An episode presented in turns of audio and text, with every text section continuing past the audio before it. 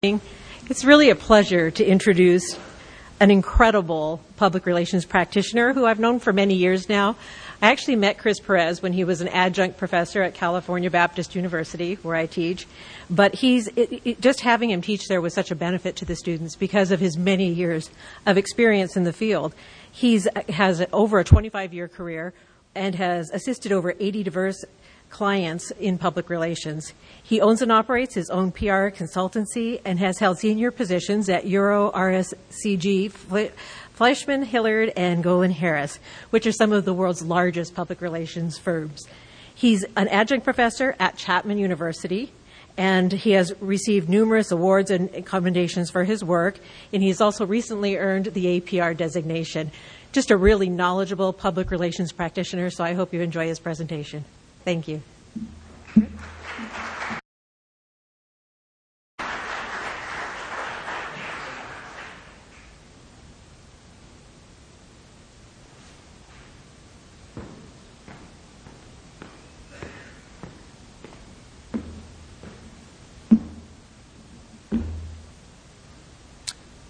I like ice cream.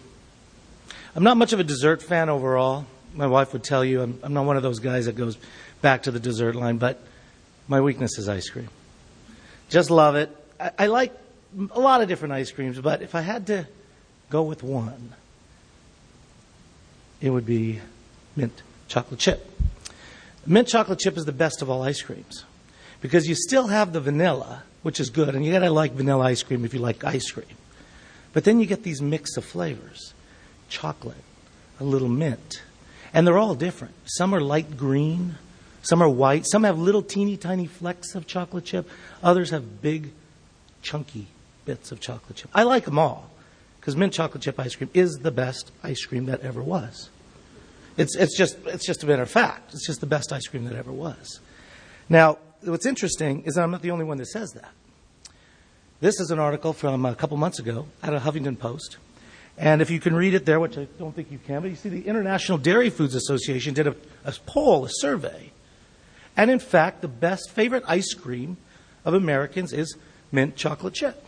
So I'm not alone. I was thrilled to do this. And, and in fact, what was even more thrilling about this is that I was interviewed as part of the blog, and they put me in there. And the reason I was is because I'm the co-author of a blog called Scoopalicious. Scoopalicious, and if you can see what it says there, the ultimate scoop on making, enjoying, and obsessing over all things frozen. And together with my partner, We've tried every single, I, I, can't say every single kind of ice cream because there's just too many homemade ice creams at wonderful shops across the country. The best mint chocolate chip ice cream is in a little place flows out of Lexington, Kentucky. Wonderful place. Unfortunately, unless you're in Kentucky, you can't get this. So the, the most part, we have to make do with what we get on our supermarket shelves. And I am just the biggest fan of Ben and Jerry's chocolate Yep, mint chocolate cookie. Now, Ben and Jerry's has two types. They have mint chocolate chunk, and they have mint chocolate cookie. Chocolate chunk's good, but I think the chocolate overwhelms the mint ice cream. The mint chocolate cookie is just the just the right blend. And in fact, if you come on my blog at Scoopalicious now, you can actually get a coupon for a free little half pint of Ben and Jerry's mint chocolate cookie. So I welcome you all to do that.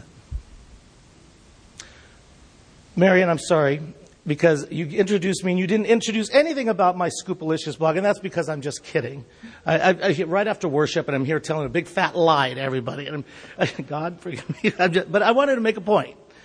I am not. I, I do like mint chocolate chip ice cream but I am not the blog. In fact, the blog Scoopalicious, which is a real blog, is two lovely ladies in New England who have started this, and they really do travel around the country. Everything I said about it is true. It's just that I'm not the, the, blog, the blog owner, so it's not. I don't have another side career being that. But I wanted to make a very important point to you. When I first started coming up here, and if we were together, you and I, talking in a uh, at the airport or in front of a store at, at lunch, and we talked about ice cream, and we were talking about our favorites is that marketing? Is that branding? Is that public relations? What other words? Of course not. It's just friends and people who know each other sharing an opinion about what we like in ice cream. the fact that I shared an article, a very real article, by the way, out of Huffington Post that was talking about the uh, International Dairy Foods Association, the fact that I shared that with you, well, now I'm getting a little bit closer. And in fact, if you had no interest in mint chocolate chip ice cream, and I was telling you in our conversation that there was this article that ran, and that mint chocolate chip was, in fact, the best one in the survey, you'd kind of, well, maybe I should give that mint chocolate chip a little, another chance. It's been a while. Now, the fact that I said I was author of a blog on Scoopalicious and quoted in the article, all of a sudden increased my stock a bit. All of a sudden, if you were listening, as you were listening to me, the idea of my expertise in ice cream became much more credible. I wasn't just somebody talking at lunch. Among all of the people in the group, I had authority. I had a blog. I was being quoted about it. Now, finally, best of all, I endorsed a brand, a specific brand. And the next time you walk through your aisle store, two things might happen. One, you might see Ben and Jerry's and say, "Didn't I hear something about Ben and Jerry's?" And maybe that would actually gravitate you, like, "I got to try Ben and Jerry's." And if you a really good memory, you'd remember Bet, uh, mint chocolate chip. And if you had a really, really good memory, you'd remember there were two types, because there really are, and you would choose one over the other. And I went from a conversation where we were just shooting the breeze to being someone who could influence a purchasing decision. In a nutshell, that's what we're talking about today driving public opinion, changing behavior, affecting the way people think about something. And I've went through a, a, a, a breadth of different ways that people are perceived. We're going to talk about that today. And uh, I want to thank Marianne for the nice introduction. I want to thank this wonderful organization. Uh, and Jim Buchholz for inviting me to speak today.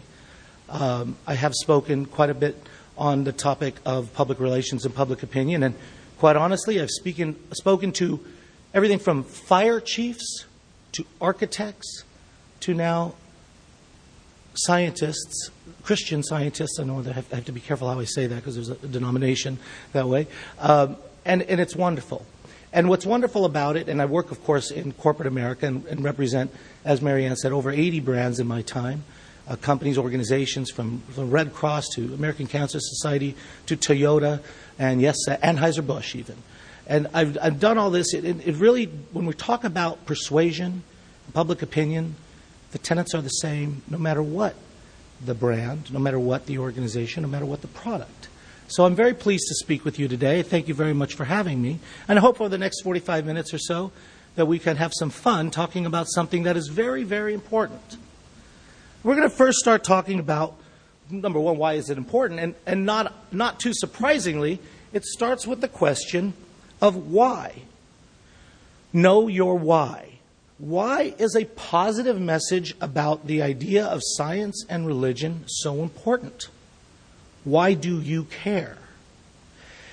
The I, I wanted to start with a reminder. This is a reminder from me. I, I you'd recognize this from your website. And uh, from the very first day that you know, I, Jim called me and I had to look up American Scientific Affiliation. No, it's not that ASA. It's another ASA. And I got it. and I got it down and I read it. And the first thing that, that somebody like, like me does, who, who's in marketing and branding, is we look for the mission. We look, okay, what are you all about? And this was such a wonderful mission. Such a wonderful mission, especially for, for a faith based uh, practitioner like myself to see. And right off the bat, I love the fact that you use the word mission unique mission to integrate, communicate, and facilitate properly researched science and theology in service to the church and the scientific community. Yes, my underlines, not the websites. What an important mission. To be- we believe that honest and open studies of both Scripture and nature are mutually beneficial in developing a full understanding of human identity and the world around us. You, I, you'd be hard pressed to come up with a more important mission. We're talking about the human identity, the environment, and the world around us. That is a wonderful thing to talk about. Which makes me say how to answer the question, how to start with you by answering the question, what is your why? We know, you, you think you know why you're here, so we'll start with you. each and every one of you have chosen to come to a conference this once a year. Probably most of you have come many times to this conference. You participate, you're members, you read the newsletter, you read the blog, you read, the, you contribute and, and, and, like the fan page on, uh, on Facebook. You contribute to this discourse and dialogue. The question I ask you is why do you do it? Why is this so important to you? Obviously, there is something in this field of discussing and sharing your views between science and faith that is very, very important to you.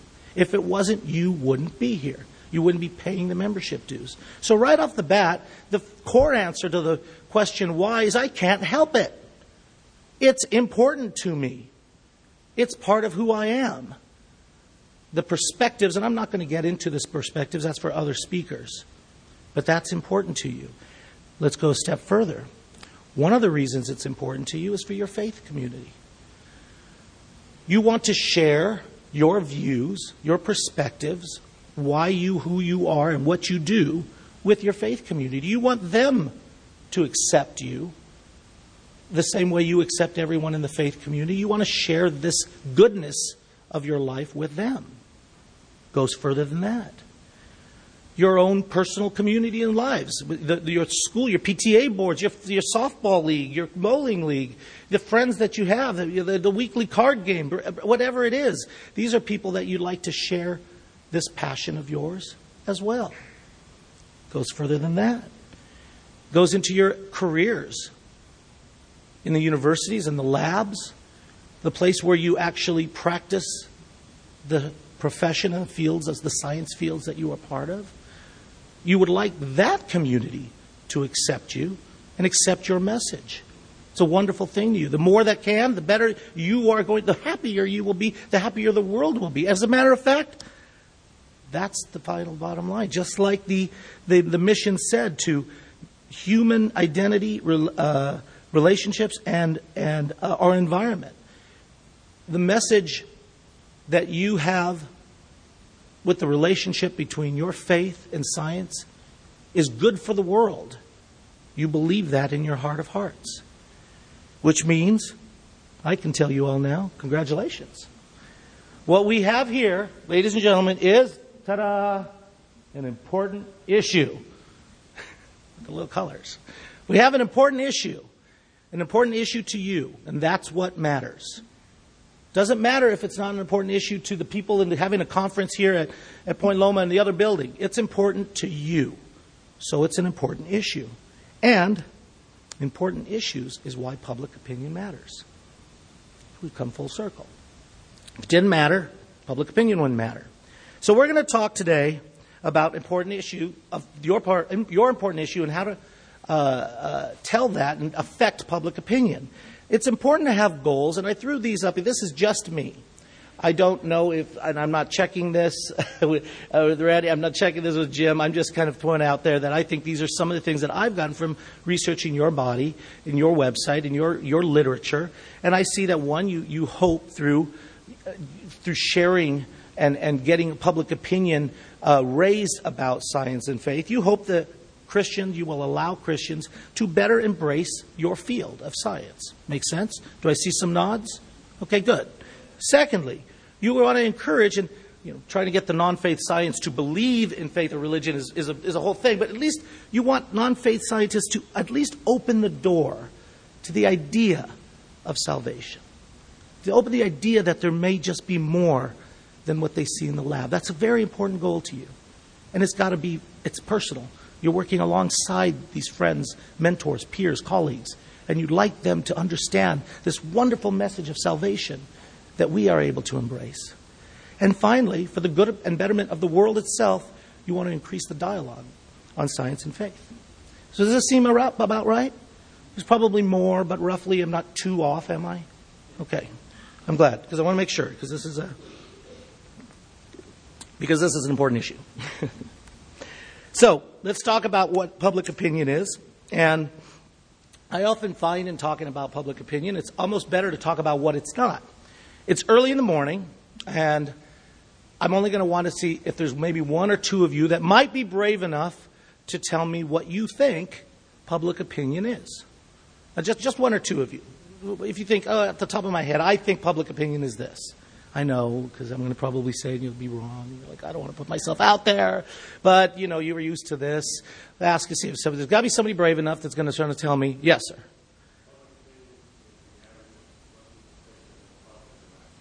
The average of what people will think to cause them to act a certain way. Very good answer. Good answer. One that I would expect. And one more in the back. You have to yell it, though.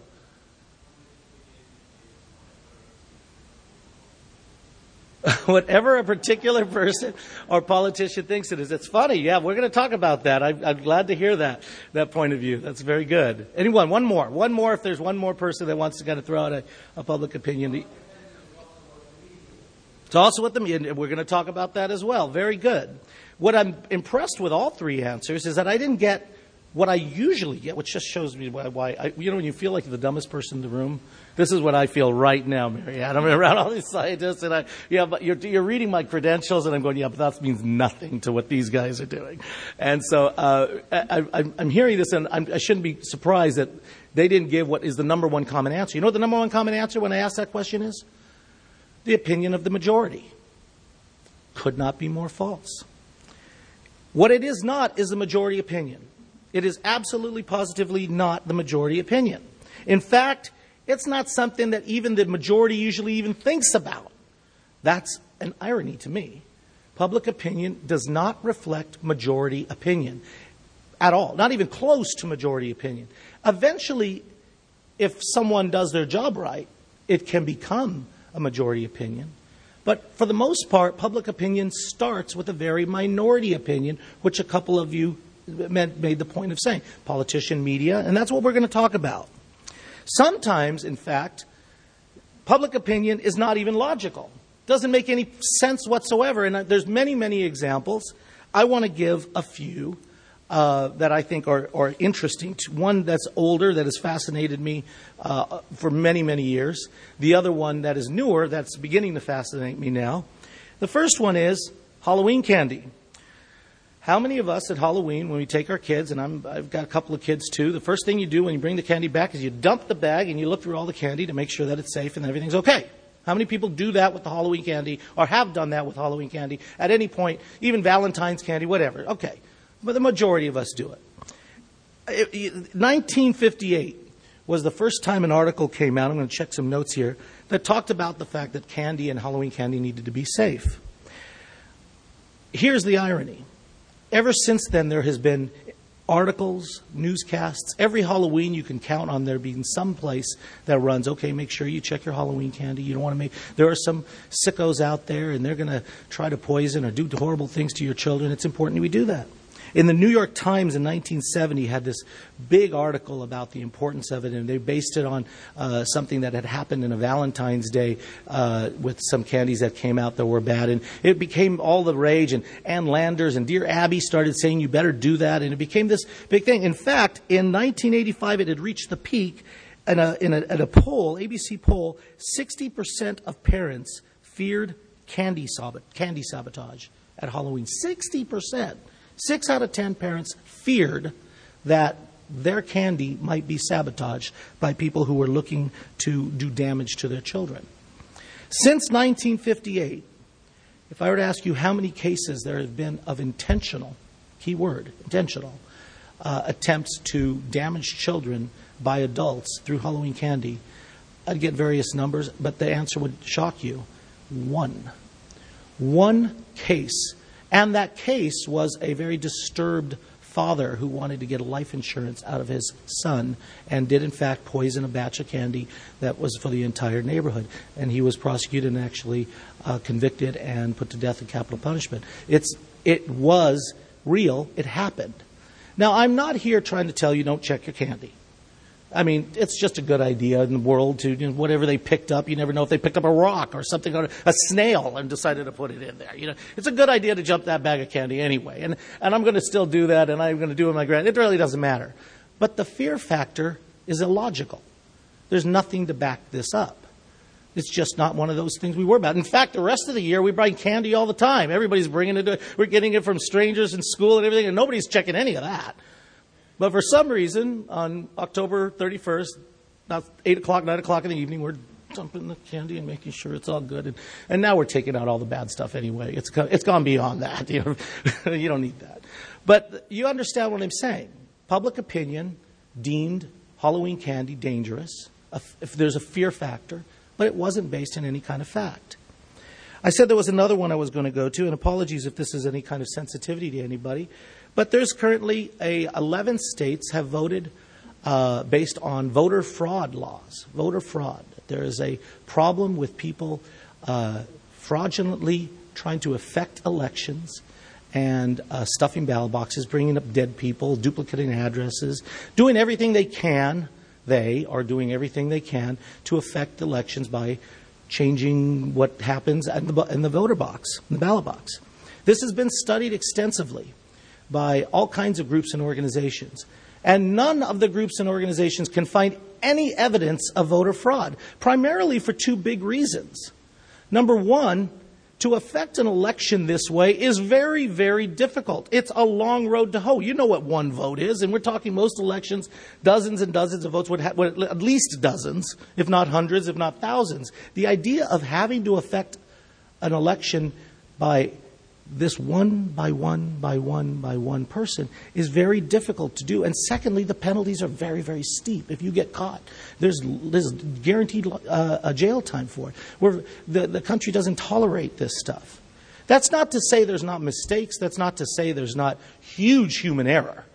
Counting twice, uh, forgetting boxes. We just got to remember some years ago with hanging chads to know what kind of mess it is. So it's not to say there's not human error.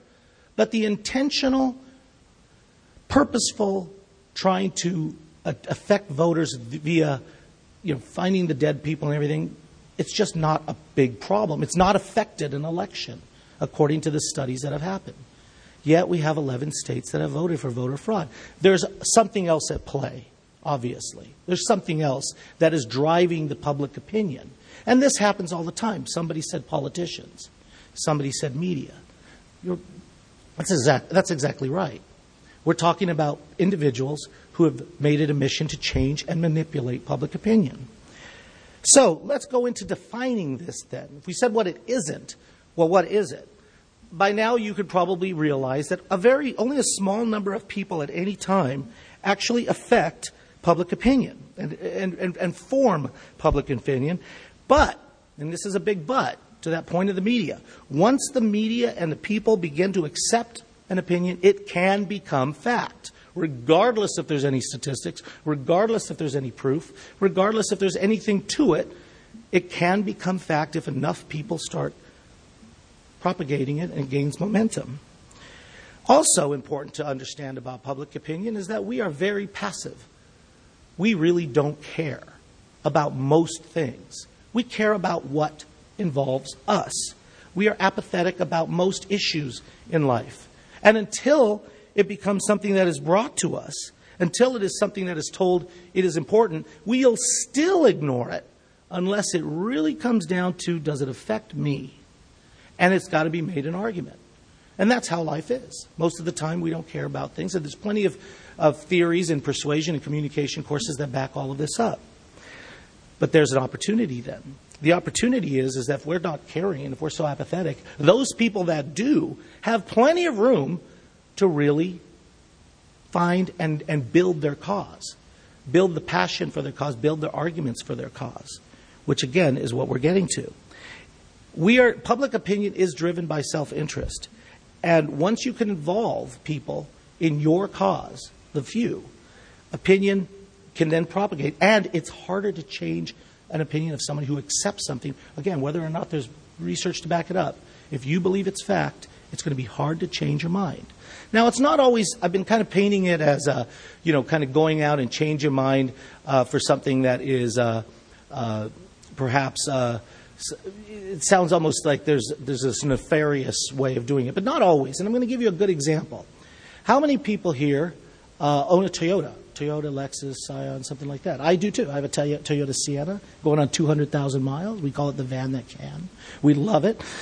we, we do. We love our Sienna. I'm a big fan of it. And, that, and I, it was at least 60% of the audience raised their hands right there, which is an amazing amount. It shows you how, how popular these cars are. How many people remember a couple years ago where Toyotas had a problem? Big old, yeah. Remember what it was? Brakes wouldn't stop the car. This was back in fall of 2010. Uh, it started in the summer, big expose, uh, with people started saying that their their uh, Priuses, their Scions, a few Lexus, and a lot of Camrys were not stopping, that the brakes were failing. And at first, remember what Toyota did? They denied it. They said, no, it was the, it's the, it's the, the mat. It's getting stuck on the brake, and that's what's doing it. And I said, no, no, no. And then the big expose came out in the LA Times, was CNN gobbled it up too, and it was like, no, this is a problem. And then they said, no, it's an electrical problem. It's our, it's our subcontractor that does the electrical. And they were blaming it. Finally, after it just got worse and worse, and lawsuits are piling up, and studies are piling up, and everybody's now looking at Toyota, they realized, uh oh, we blew it. And they did a full fledged apology, admission of guilt, basically said, We are recalling these, we are fixing it. Uh, a big campaign ad to, to show that they apologize, big full page in the Wall Street Journal and USA, USA Today saying, We care, we are taking care of this problem. For most car companies to go through this at billions of dollars, it's cost and will cost Toyota uh, when all the lawsuits are said and done. For many car companies, this would be devastating. Yet, I want a show of hands again. Put your hand up if you own a Toyota right now. Thank you. Keep your hands up. Now, only put your hands down if you will no longer buy a Toyota because of that problem that they had. Nobody, me included.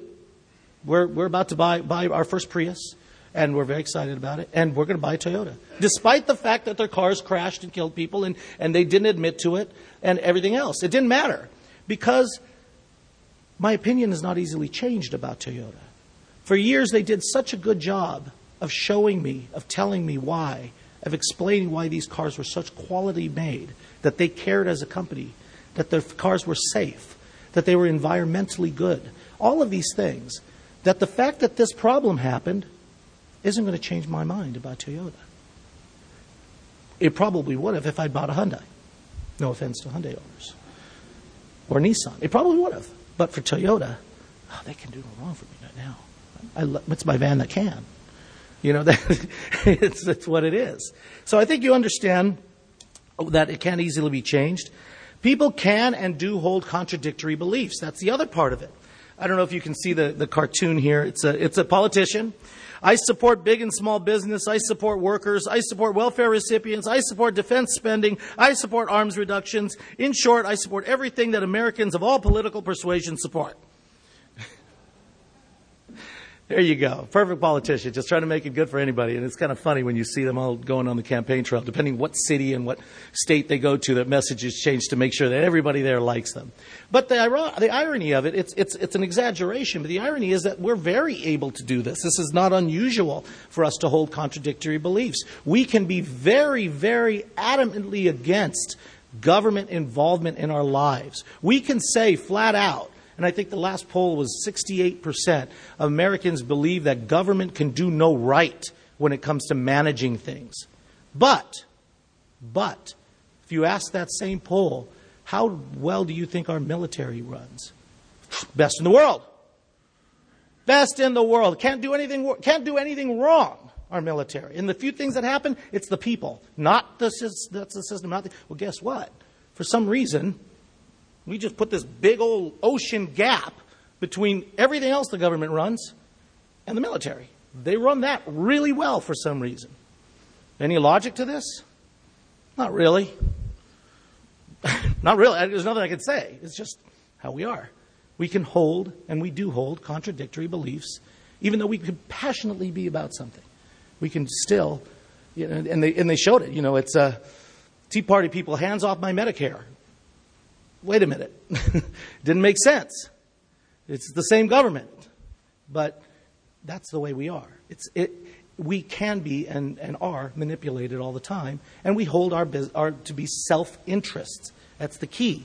Self interest holds everything to us. So, The key here, good word. Next word I want to teach you opinion makers and influentials. And there's lots of books on this, great magazines. It's been written about uh, in, in cover stories. The words are kind of interchangeable. That's why I'm putting both up there. Opinion makers are influentials, people who are affecting and changing public opinion.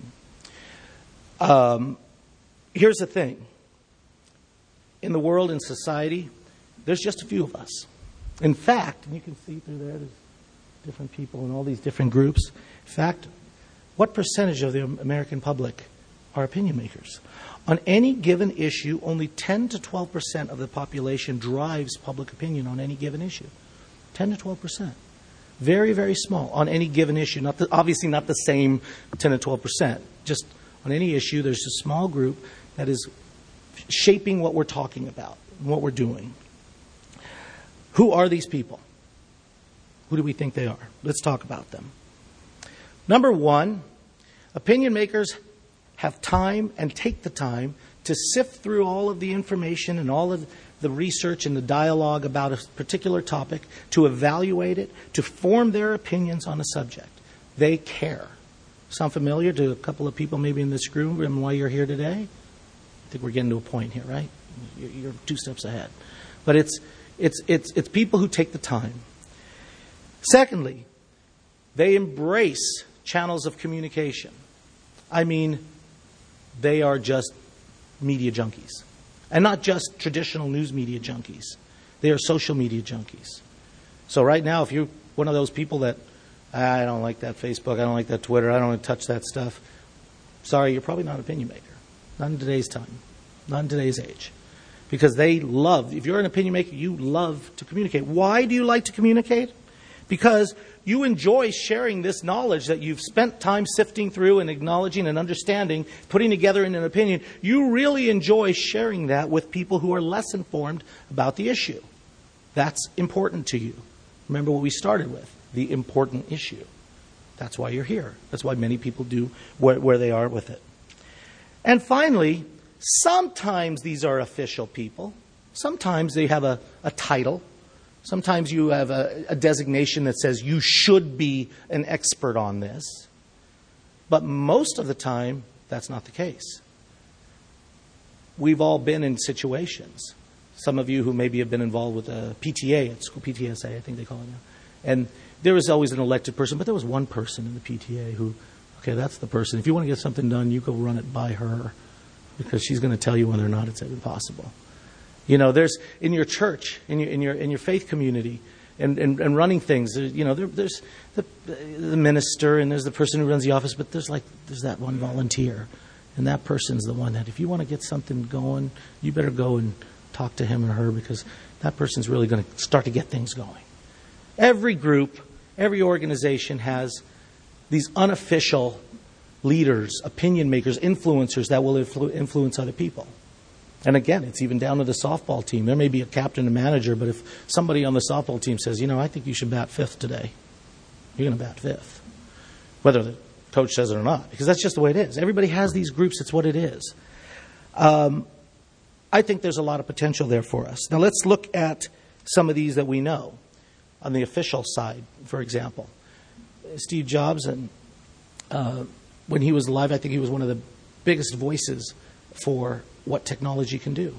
So much technology out there, but when he opened his mouth about what it was capable of, people listened. A huge opinion maker, and the iPod story doesn't have to be said. So you got business leaders, heads of corporations that have that natural role as an opinion leader. Of course, politicians. Politicians, from starting with the president all the way down to even on the, on the city council level, are opinion makers. What they say will shift and people will listen to them because they have that authority.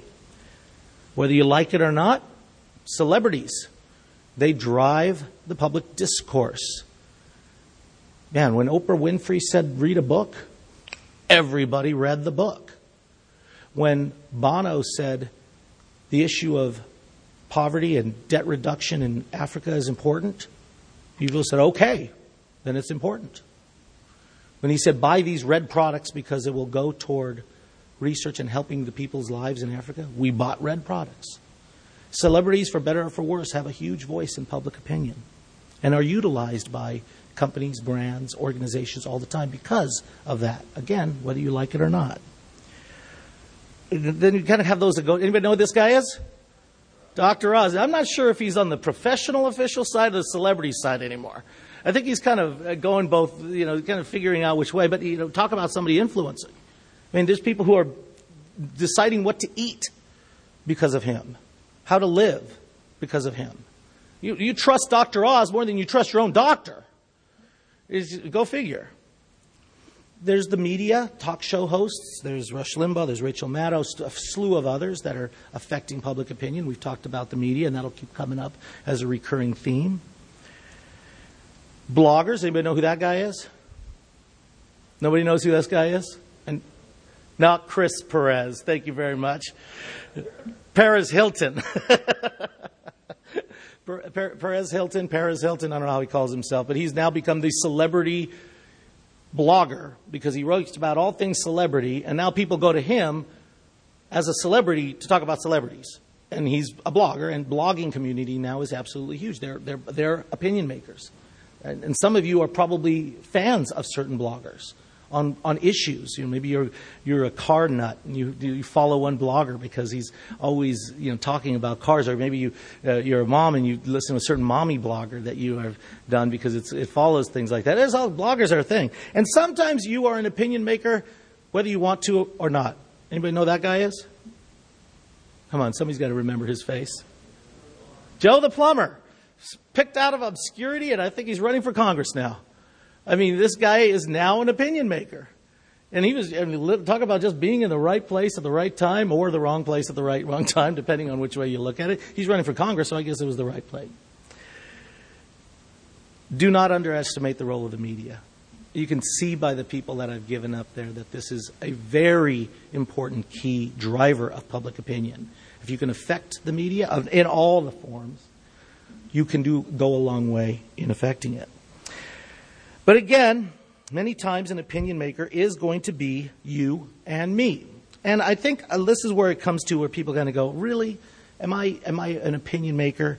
And, you know, I'm, i put this picture of just regular people. None of these people are, are anybody.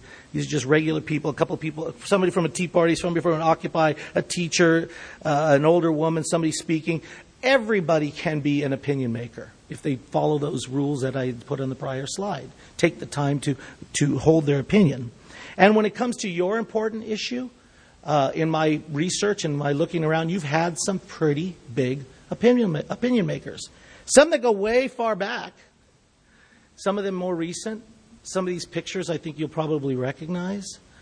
Uh, individuals in this discussion that have greatly affected the discourse between science and religion and I'm not making any opinion of them one way or the other. I tried to get a balance between the Christians and the, uh, the, the scientists on this, but I think you understand my point. These people have helped frame what we talk about, frame the debate, for better or for worse.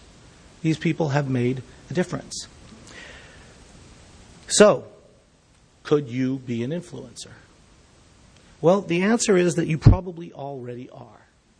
By the very nature of the fact that you are at a conference like this, the very nature of the fact that you are taking the time to learn and get as much as you can, not only about the specific subjects, but to embrace the idea that this discourse can happen and should happen, makes you an authority in this area.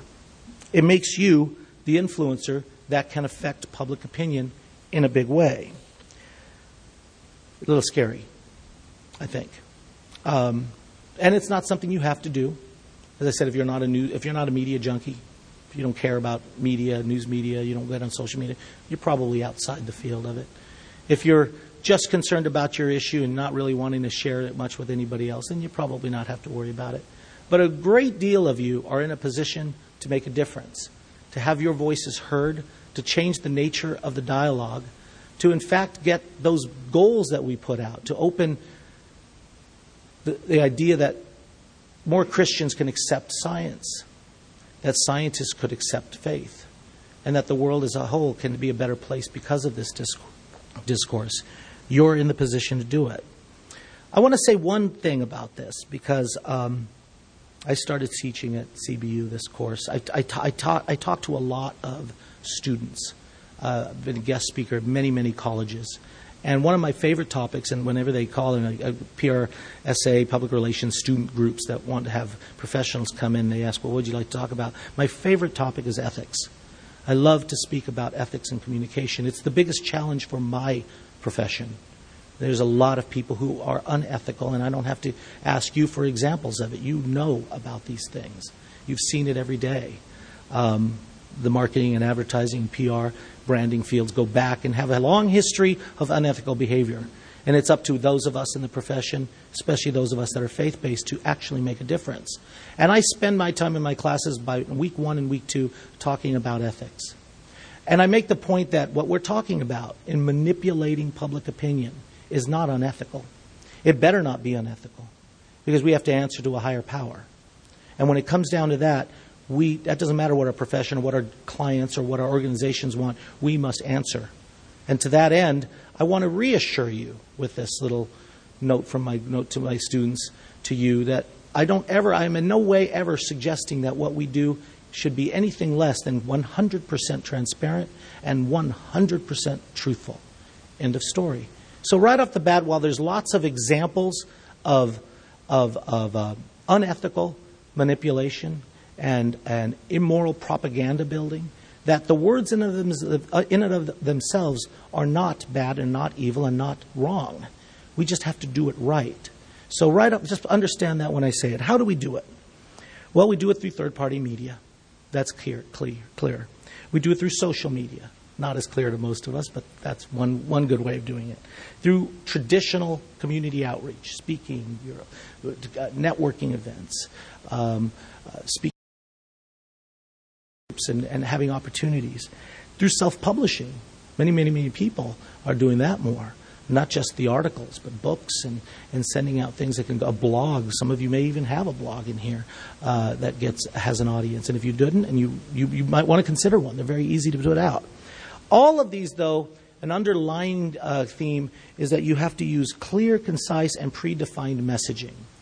For this session, we're not going to go into any of this, but I'm very pleased to have seen that the uh, parallel sessions after that follow, uh, many of them will be going through these tools.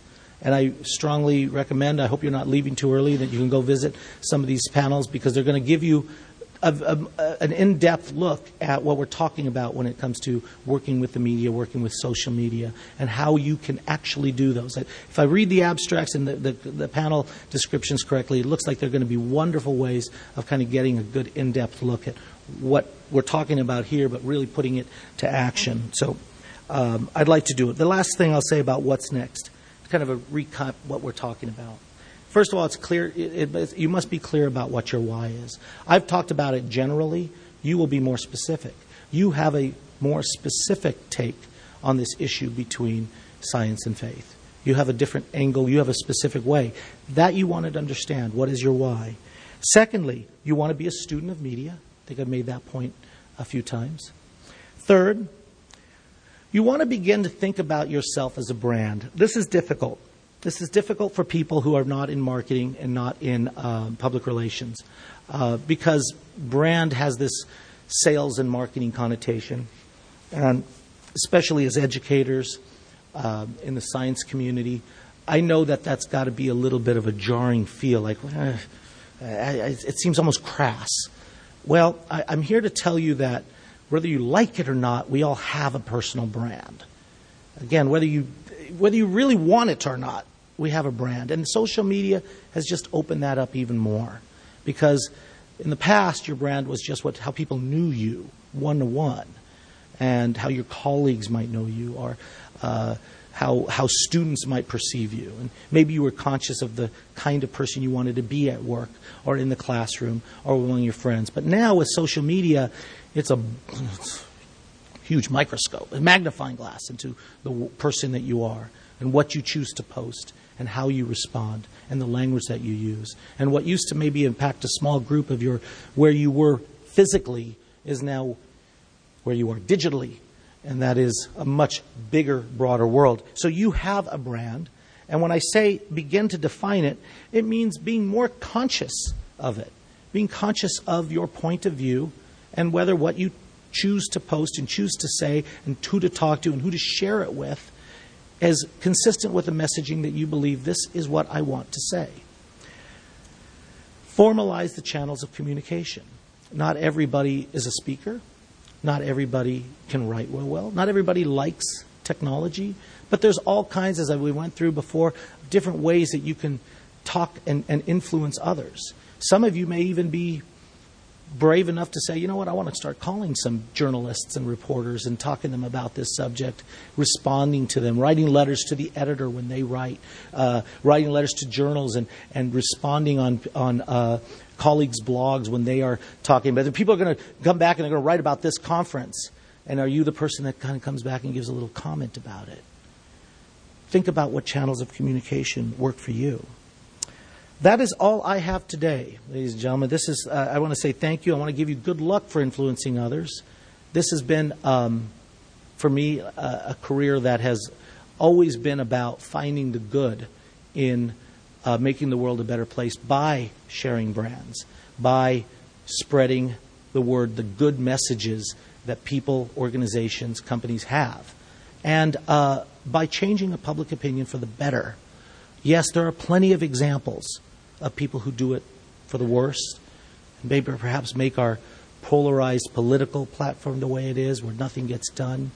Perhaps get too many people trying to use change public opinion, use all these tools to get people angry at each other. It is up to us as people of faith to change that direction and to recognize that all of these tools can be used for good and to better the world and to better each other. That's important to me. It's important enough that I'm, i appreciate uh, the wonderful professors at CBU who, who, remembered me to say, We'd like Chris to come and speak to you. And it, it, it warms my heart to be able to say it in a faith based way to an audience because I don't always get to do that. So I thank you for that opportunity to share something that's very personal to me. And I encourage you to take up a flag of your one personal brand and, most importantly, this important issue that means something to you and take it to others, both locally and globally. So let me take some questions now, if I can. I don't know if there's a format for this. And if not, everybody gets thank you.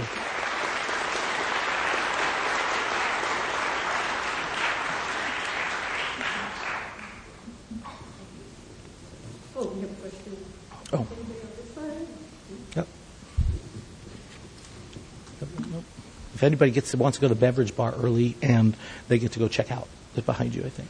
Marianne, behind you.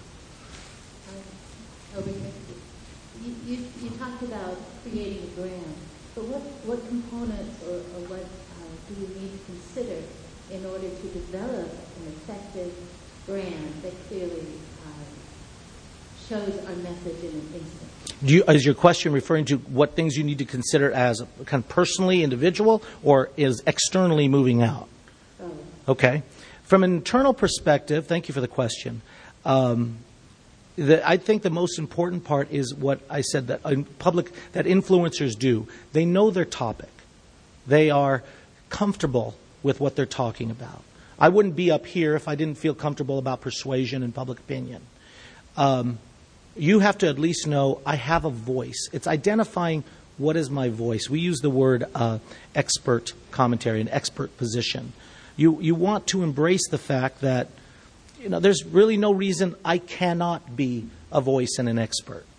You know, the funny thing about that Scoopalicious blog, two lovely ladies in New England, no formal training, no ice cream makers, you know, they, they didn't, I don't even know what training you'd have to be an ice cream maker, quite honestly. But they just said, we love ice cream. And now their blog is literally followed by hundreds of thousands of people who love ice cream. You, you don't need to necessarily be the only person. Too many times people think, oh, I've seen that before, or so and so's talked about it. That's irrelevant. It's what you want to talk about. It's finding your voice. So, first and foremost, in developing your brand is, is, is finding your voice uh, metaphorically. What do you want to talk about? Externally, it's again being comfortable with those channels that work for you. In the old days, 10 years ago,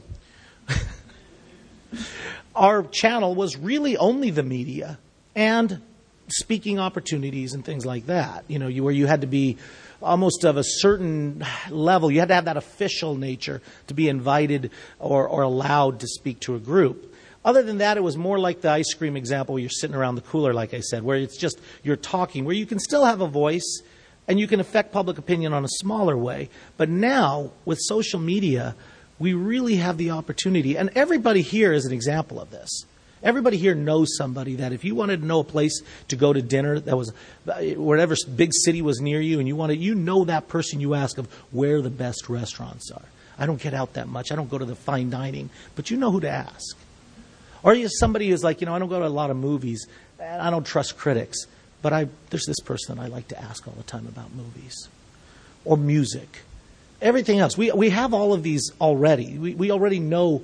And, and in fact, some of you, many of you are probably uh, influencers in other areas. I talk about the car person. You know, if I, we all have that person that we go to if we ever have a car question. You know, that's as somebody who's not gonna, I'm not great at mechanic and cars. I know some people I go to because I know they will have the answer. So it's okay to find, first of all, your voice and then find your communication. Through social media is the opportunity to really get that message out. And if you love Facebook, uh, you'll use it. If you're a writer, if you really know how to write, then darn it, understand what a blog is about because people will follow you and they want to know what you're saying. Um, these, these can be used. Thank you. Yes.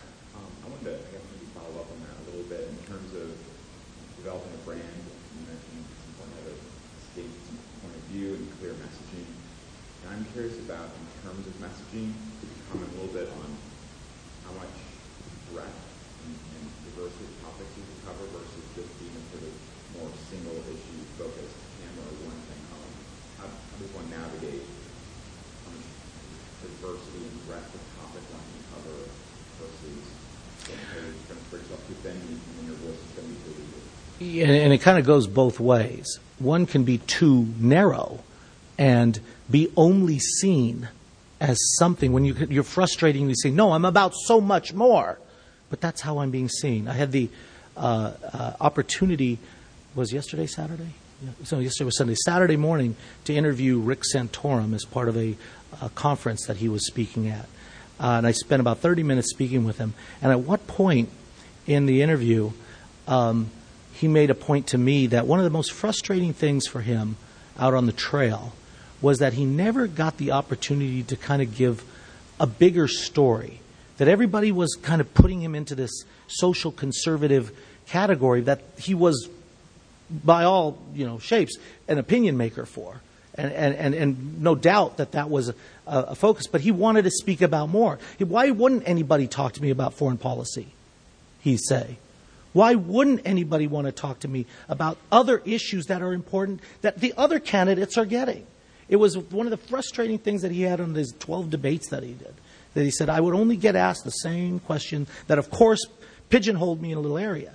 So your question's very good. It's kind of like how broad do you go or how specific do you go? And that's a personal decision. On the other hand, if you talk about everything, you talk about nothing because you're just so broad and you're just so, you know, it, there's really no expertise there. You, you have to find that happy medium.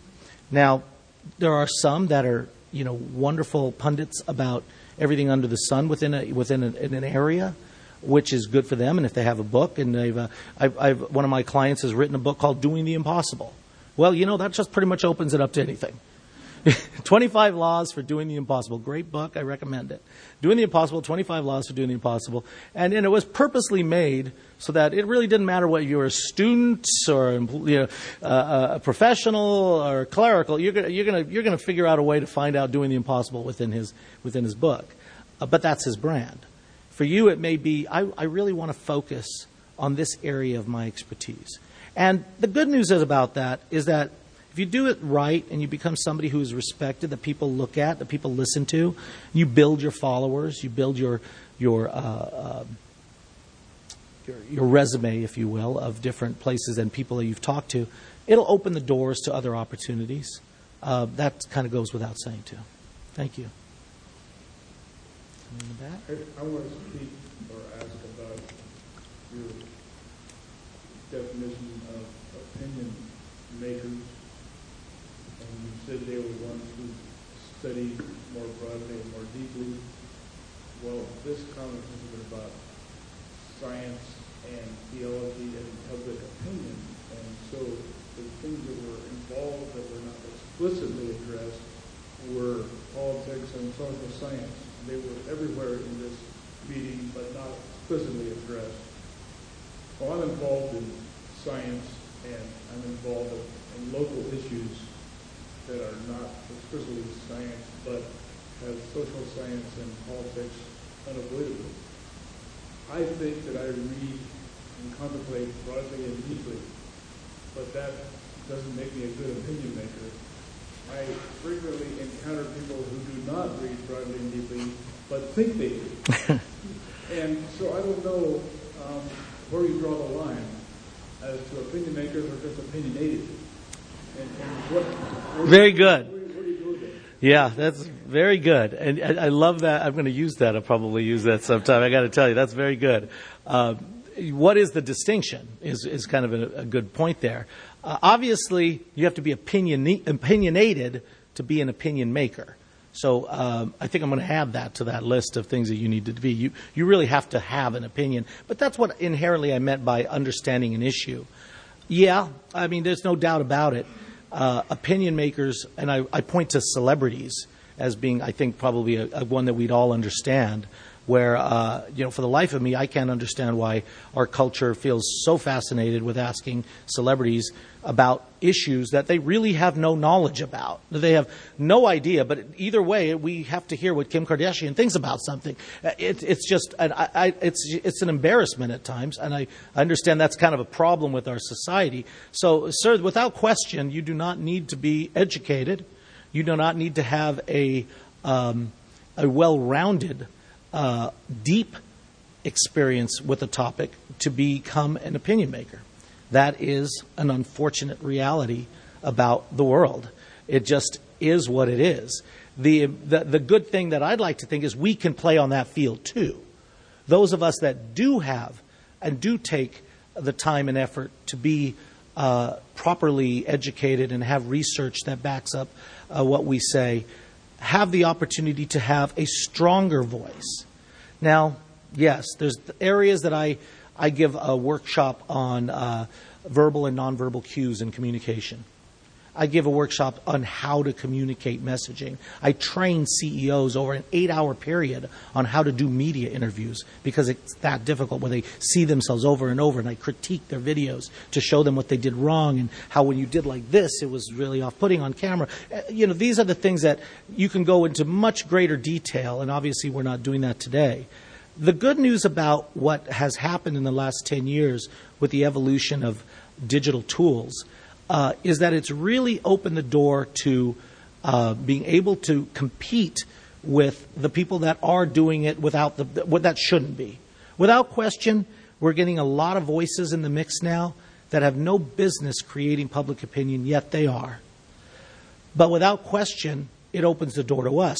The reason I feel this is so important, the reason I think Jim and the leaders of this conference made this a topic, the whole topic of the, of the weekend, is because they have recognized we better embrace these tools. We, didn't, we better embrace this mentality of getting our message out because there will be plenty of other uneducated people, opinionated people who will take advantage of the tools because anybody can. Everybody can use the same tools that I've talked about, whether you have a brain, uh, uh, you, have, you have one intelligent thought or whether you don't. So we have to get caught up. And ironically, I find that it is the professionals that have to get caught up. The ones that are just loud, they're taking advantage of. They, they took advantage of the medium from day one. So it's, it's, it is important for us to catch up and really realize, oh, you know, we've got to be a voice too. We are opinionated, and we've got to make sure that we use the same darn tools that they're using because they're louder than us. So there, thank you. hmm Yeah. Um, first of all, I want to thank you for doing all this research on our organization and tailoring this message specifically for us. Um, because You're welcome. I feel like we've all got a lot out of this, and um, I'm the associate director of communications for ASA right now. Ah. um, I'm happy to say that you know we're we broke 500 likes on Facebook today, and it's really exciting because we brought that up from you know maybe 80 something in a year, and uh, you know while we while we're starting to become communicators within our little niche of people.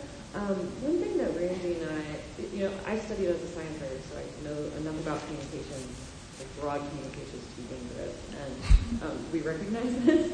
And we're not really sure where to spend the few dollars that we have on marketing and advertising for ASA to where it'll be most effective for us as a, a really a corporeal network, like a group of people that really do the most work when we're together in person and not um, shooting monologues at each other online. Because we, you know, we've seen that that's not the best mode of communication for really, really sensitive issues.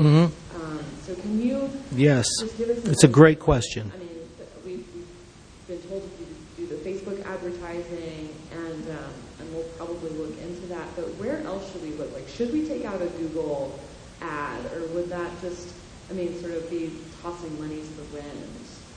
Um, I don't want to get too much in the weeds. For, what was your name? Emily, uh, absolutely. Let's talk afterwards a little bit. I don't want to get it too because that that's a weeds question because we really could dive down into what could work and what could not work. Because honestly, there are very specific things to answer that question because you are in a very uh, unique position that you have the opportunity to be that learned expert voice that really does, to this gentleman's point over here, is not just opinionated, but a, a true intelligent opinion maker, which means that the focus needs to be on the content, not the sales.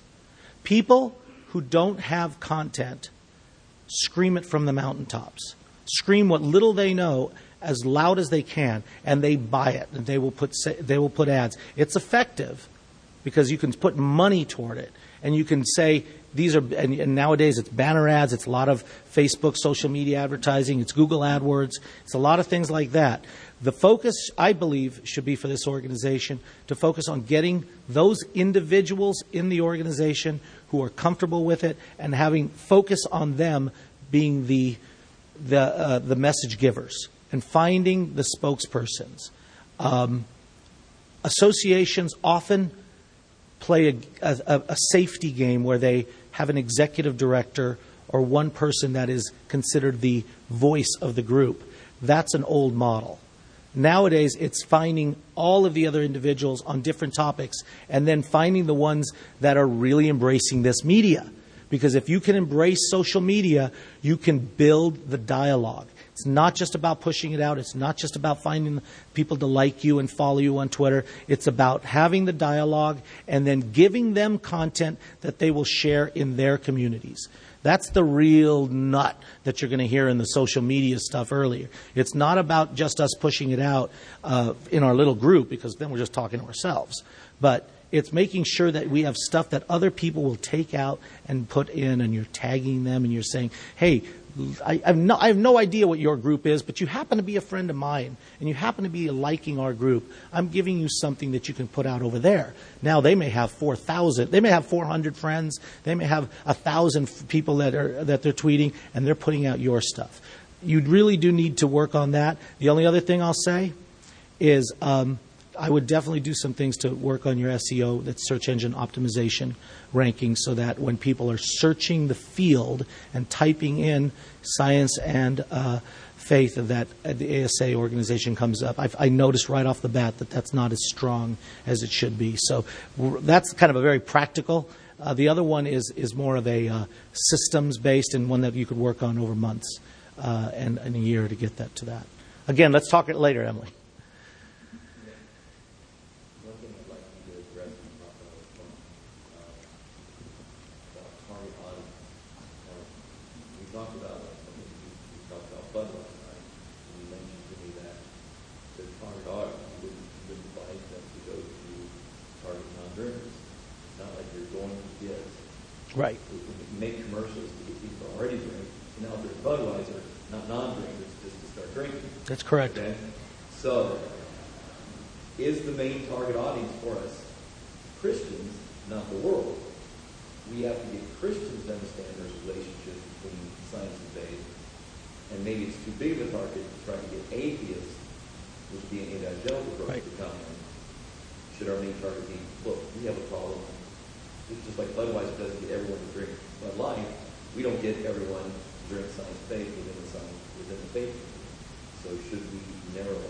Absolutely. It, the narrower and the more finite that you can make your audience, the easier it is to start affecting public opinion. You start with the core, and it moves out from there. I, I, I had that slide that showed the people up front and the, the, the, the, your faith community, your personal community, the science community, and then the world, because they'll all do the job talking. You build it. And yes, Jim, one, 100% agreement. You have to find the audience. Now, whether that audience is faith based or in the science uh, lab or at the university level, that's up to you to decide. And in fact, maybe there are, you know, uh, there's a, there's an effort to each leg. But in none of that did I just say straight atheists. You know, I, I, I agree with you that that's probably a mountain you don't need to, to climb. It's probably better to shore up a solid group. You know, it's funny is I use the word all the time of evangelizing. How ironic is that? Uh, because I do believe that in our message, in brand messaging, you find evangelists, and um, those are the people that will take it and go to a bigger group, and to another their group, and their group, and that should be the focus. The focus is to work on the little groups in the community, and again, that's what social media has opened up. That was very, very difficult to do 10, 15 years ago. The only way that you could do a small group to another group to another group was one-on-one meetings, community said networking, things like that. Time consuming, difficult, costly, and the return on investment was often would take years and years. You can build a brand now in months if you do it right using social media because you just focus on the right groups. You do a lot of partnering. You do a lot, you find other voices that are going to agree and, and, and share with your voice. And you bring those in and you start to build it. The interesting thing about Facebook likes is the difference between 80 and 500. Congratulations on that. But I'm sure all of you would agree, boy, we, we, we need far more than 500. You know? But it makes a difference because each of those people has a community. Each one of those people has a community ranging from 80 to 500 or 1,000 or 2,000, depending on where their voices are. So you can't underestimate the fact that where you would have to meet people individually, shake their hands, talk to them like I'm talking to you, now with social media, boom, you have an opportunity to, to, to, to build a brand and, and share your brand and share your story, your specific messages, much more aggressively than we ever have before. I can't say it enough. It's a, it's a tough thing for a lot of uh, individuals and professionals to hear about the fact, man, is that tool, are these tools, these ridiculously time wasting tools that seem to be more toys than anything else, is it really that important? Yeah, it's not going away. This is not a fad. This is, the, this is a new reality, and it's a new way the world is communicating, and, then, and, and that's what, and there will be those that will just not exist because they didn't embrace it. And there'll be those that, that do. And brand new groups and new people who started with it. So thank you for that. Thank you very much, ladies and gentlemen.